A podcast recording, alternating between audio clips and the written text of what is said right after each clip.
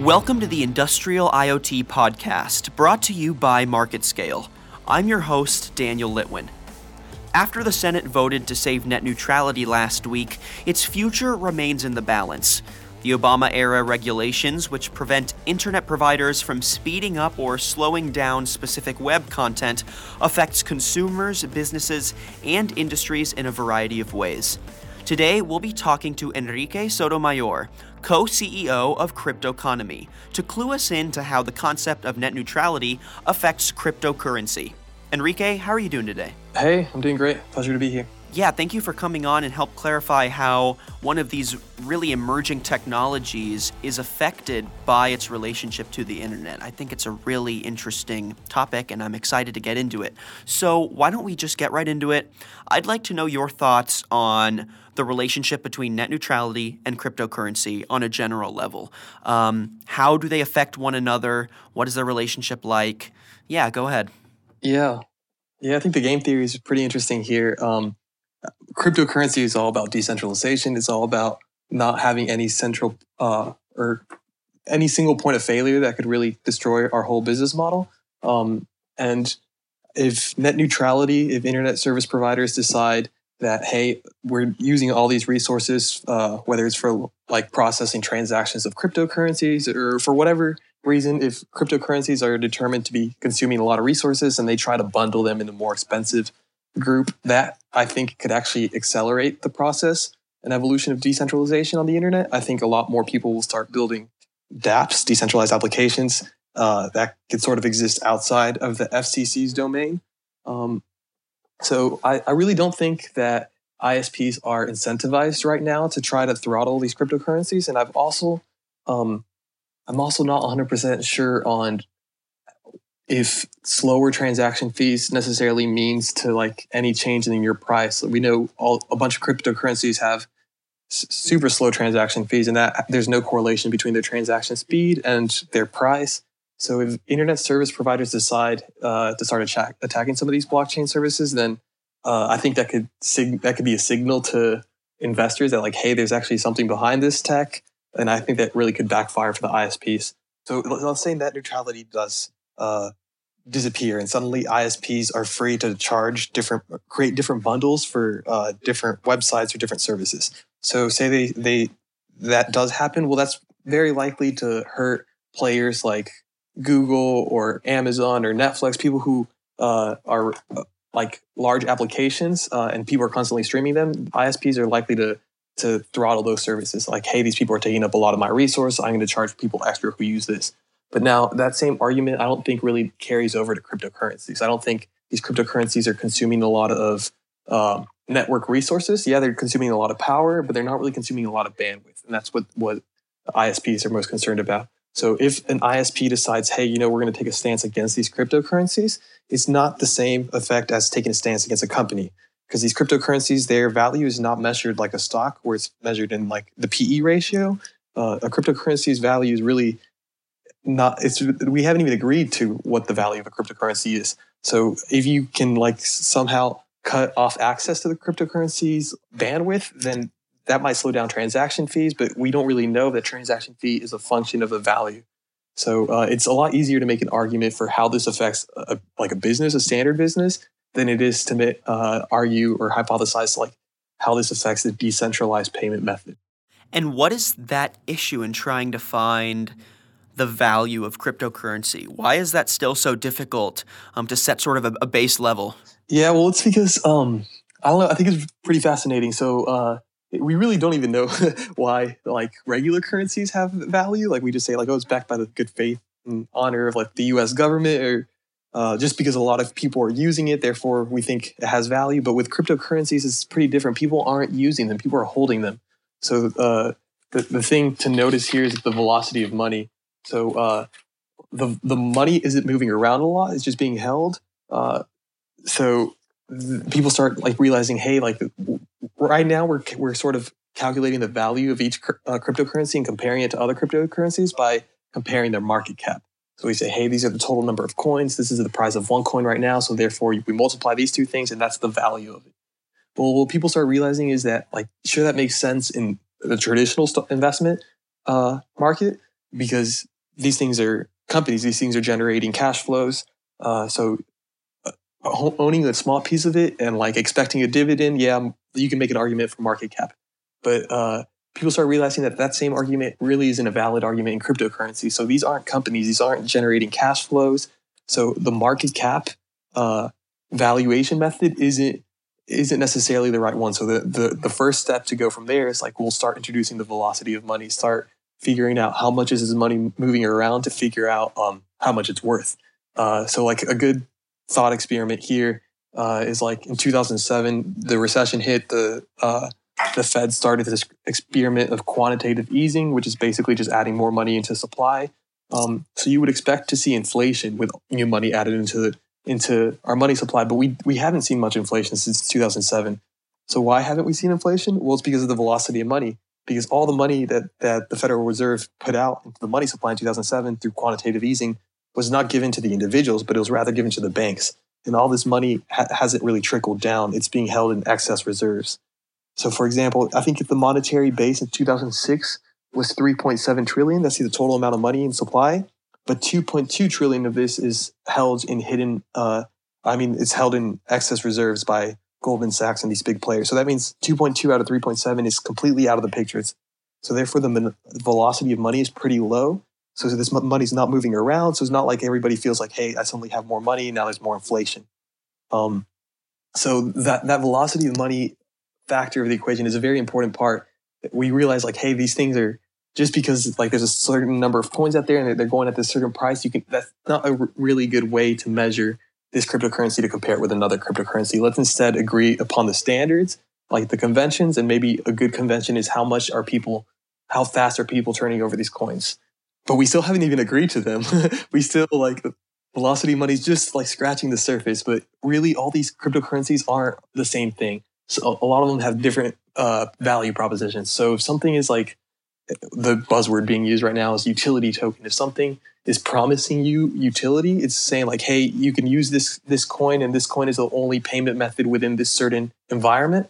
Uh, it's like your entry into that environment uh, or into participating in, in that environment. Then it's not it's not necessarily like this utility token can't be valued and compared with something that has a different value proposition where it's like trying to be like a security token or it's trying to be something else uh, so it's really hard to like try to put everything in one bucket and then say like, okay, everything in this bucket, we're going to use this convention to measure them and compare one to the other. Right. Yeah, it's basically like working backwards, almost seeing the way that cryptocurrency is used and and the flow of it and then defining the value instead of trying to define the value in the first place and then, you know, basically guessing incorrectly. Yeah, yeah, yeah. So clearly, cryptocurrency is continuing to evolve. It's new emerging technology that hasn't really settled in completely. So, are businesses even venturing into cryptocurrency? What is the relationship like between you know a, a cryptocurrency and a small business or a large business is it even a factor yeah um, i think i think a lot of businesses are slow to move into this uh, industry because it's not clear we haven't made a good argument for what the value of this cryptocurrency is. So it's not clear why businesses should move into it. Some businesses are eager and try to be early movers and decide, hey, you know, we're going to accept this new payment method. Um, Dell is actually one of those examples. Dell has been accepting Bitcoin on their website for like at least six years. Overstock.com, all these other players who uh, were kind of like uh, forward thinking and decided to, hey, we might, we don't know necessarily how we could adopt this technology as a competitive advantage, but we'll go ahead and accept it as a payment method. That was, I think, the first move. And now the second move is like, how do we leverage this, this technology and actually gain a competitive advantage from it? So um, that's where the transition from Bitcoin to blockchain is sort of apparent. Everybody is like, oh, yeah, Bitcoin, there's a lot of uh, price variance, there's a lot of movement, there's a lot of uh, hesitation to move in because it feels like a sketchy technology used um, and developed by unknown people. So instead of going and, and, carrying that taint over to my brand. I'm going to instead like only extract what I think is valuable of Bitcoin, which is this blockchain thing. Uh, so a lot of companies have started to adopt blockchain. And I think one really cool example that I've uh, recently uh, learned about is uh, the, the uh, medical marijuana industry in all these states where it's legal. Uh, even though it's legal at a state level, at a federal level is unclear. So all these people are just sitting on cash. They're not able to deposit that money or put this money back into the economy where it can be lent out to small businesses. Uh, so there's people in this industry who are who are like reported to be sitting on upwards of 200 million dollars in cash and can't do anything with it. So they these people are highly incentivized to move that money uh, or at least adopt a blockchain solution that lets them um, accept traditional payment methods. And in the background, like the user doesn't even have to know. It's, it could be a complete background thing, but in the background, it's actually uh, you're not even like paying for that elite, paying for the weed or paying for whatever you're supposed to be paying for. You're actually just buying tokens, and then uh, the local dispensaries selling their their stake of tokens uh, for dollars. So there are little loopholes that people are taking advantage of blockchains. Uh, blockchain's decentralized consensus uh, mechanism. People have realized, hey man, we can lower our hosting costs. We can. I mean, there's a lot of uh, promise in the blockchain, but really, what what's actually there for you to implement today is very small. So I think a lot of what businesses are doing to actually implement crypto, I mean, blockchain solutions, uh, is better off in the background. It's not necessarily something the consumer even has to be aware of. It's just something in the background that you did to reduce an inefficiency uh, that helps give you a little more competitive advantage. So basically, a business would create its own decentralized currency system and then a customer wouldn't even know that that's what they're paying for. They would still get their product the same way and pay the same amount of money, but when that money goes to the company, they treat it like the consumer is buying a a token within their new personalized unique currency system and then that is is then funded yep. back through their their money supply.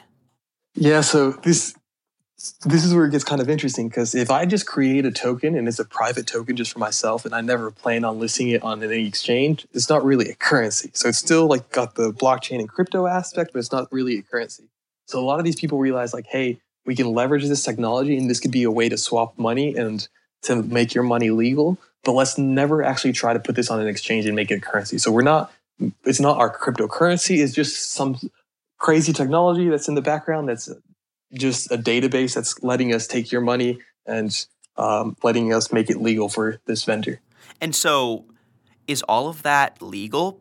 It sounds yeah. it sounds a little sketch, but uh, yeah, I think that's uh, the legal zone in there. I really I'm not 100 percent sure on, but that's I think the most exciting uh, part of this crypto is that it really highlights like the these like gray zones legally, and it's like, hey, this technology can actually be put in place today to take advantage of this thing that we thought was just a hypothetical uh, we can actually take advantage of it today. So that's just the, cool example. There's countless examples that aren't as cool, which are just like IBM uh, creating blockchain solutions for for supply chain management stuff. So if I want to know if I'm a big company like Dell or something, and I've got inventories throughout the world, and I've got all these crazy logistics I'm trying to worry about. I don't want to have to pay to host all this information, and I also want it to be in real time. I don't want any latency.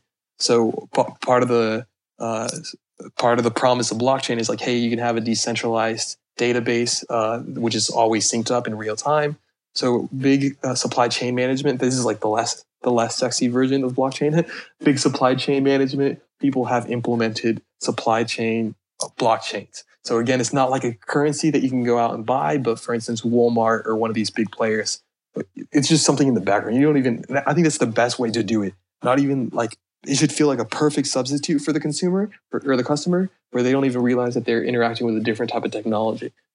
So now taking all of that and linking it back to net neutrality, uh, how is this usage of blockchain technology by businesses being affected by internet security, by ISPs, and how would the concept of net neutrality, whether it's um, whether it remains or whether it's repealed, would affect that relationship? Yeah, see, I don't think it's a coincidence that we're talking about these two things at the same time. I think one of the big uh, one of the big values in the crypto community is this idea that you should own your privacy, um, and we see that same argument being made now in the net neutrality world. It's like, hey, for the longest time, we've trusted regulation to be done at the application layer, which means we didn't want ISPs to have the right to throttle us or to discriminate based on what websites I use. Instead, I want I want um, the regulations to be in place by by the actual websites I'm using. So I want Google to have their own terms and services and Twitter to have their own terms and service. So for the longest time, we had this emphasis on like, hey, we can actually solve these problems by letting the applications figure it out, and it never has to be a problem of the ISPs. But then we started to see uh, these applications like take advantage. These applications define their own terms and services, and then on a whim, just kick users off who they didn't agree with politically. Uh, and then a bunch of users started saying like, "Hey, like that's not cool." And then to take it a step further, Facebook is just extracting value from its users. It's reached this top, this top curve of the S curve, where the easiest way for Facebook to add value to their company is to take it away from a user, uh, extract it directly from a user. So people started saying like, this model of advertising and like making money by putting junk ads in my face that I never actually click on. This is an antiquated model. I rather own my own privacy. And if I'm going to sell it to somebody, I want it to be tokenized and I want to be the one who gains from this, not this middleman, which is an application. So, uh, I, I really do think net neutrality and cryptocurrencies are one, are one central theme that our society is like propping up. It's this idea of decentralization and it's this idea of you owning your own data and and then this net neutrality thing it's it's kind of twisted because you i don't know the term it makes you feel like it's it's a good thing. It's like of course i want the net to, to be neutral. I don't want anybody to have priority over anybody else but but that's not what we're seeing. Like right now with with i don't know if you're familiar with the daily stormer or all, any of these sites that google has um single-handedly just like reached out to to domain name services and told them, hey, if you don't take this internet internet site down, we're going to cut you off. So a bunch of people who just have their own ideas are being cut off from the internet because they're not making applications happy. So this net neutrality is a big shift of power from the IS from the power lying right now at the application layer to the power moving transitioning over to the ISP layer. And it's not like the internet service providers never had the right to throttle. the ISPs could have throttled whenever they wanted to up until Obama instated the law I think Title II. So ISPs have had the ability to throttle, but they never did it because ISPs, for the most part, exist in a competitive landscape where if they lower, if they lower your speeds, then somebody's going to, you know, the customers aren't going to be happy. They're going to move over to something else. Um, but the same isn't true for the applications. The applications can do something like kick you off Twitter because they don't like your tweets, and it's not a very competitive landscape. It's not like you can tr- easily transition to to something that some other social media that's a perfect substitute for Twitter. So I really, I do see these as one argument. And I do think that if net neutrality, if these ISPs decide that they want to pick on cryptocurrencies, I think that's going to be, that's going to be the ditch they decide to die in because that's only going to accelerate developers vision, de- developers desire to build something that cannot be taken down by any legislation or by any single Silicon Valley player. Yeah. I mean, basically it sounds like, just like we're seeing in most industries, people really are valuing their individualism and their privacy. And it's such a big conversation everywhere. And so it's really interesting to see that people are valuing it so much here with obviously their money, which everyone cares about, but then also their internet, which everyone cares about and it connects everything and finding ways to just make that more secure, more decentralized, right, with blockchain technology, but also just more private and more personalized seems like the way everything's going. So, yeah, you know, it's it's really interesting to hear this take on everything and thank you so much for coming on the podcast and helping me better understand you know how net neutrality and cryptocurrency all work together to affect businesses. Yeah, thank you for having me. And thank you everyone for listening to today's podcast. And if you'd like to learn more or listen to previous episodes, you can head to marketscale.com/industries and subscribe to the latest articles, videos, and podcasts from your favorite industries. I'm your host, Daniel Litwin. Till next time.